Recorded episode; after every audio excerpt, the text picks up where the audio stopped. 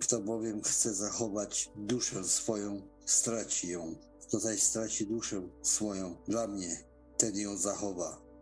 Bo cóż pomoże człowiekowi, choćby cały świat pozyskał, jeśli siebie samego zatraci lub szkodę poniesie.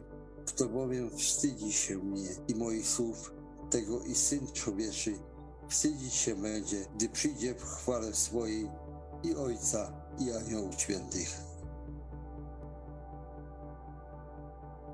Przykazał nam też, abyśmy ludowi głosili i składali świadectwo, że On jest umiłowany przez Boga, sędzią żywych i umarłych.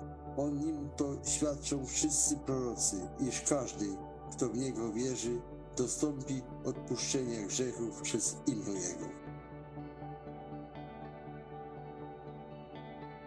Gdzież jest o śmierci zwycięstwo Twoje? Gdzież jest o śmierci żądło Twoje?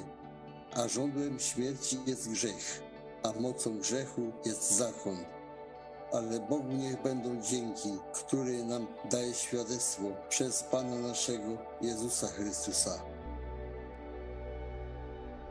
A tym, który nas do tego właśnie przysposobił, jest Bóg, który nam też dał jako rękojmię ducha.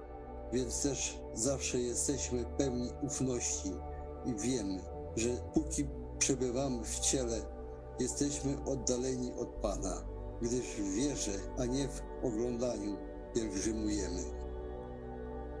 Gdy tedy obietnica wejścia do odpocznienia Jego jest jeszcze ważna, miejmy się na baczności, aby się nie okazało, że ktoś z Was pozostał w tyle.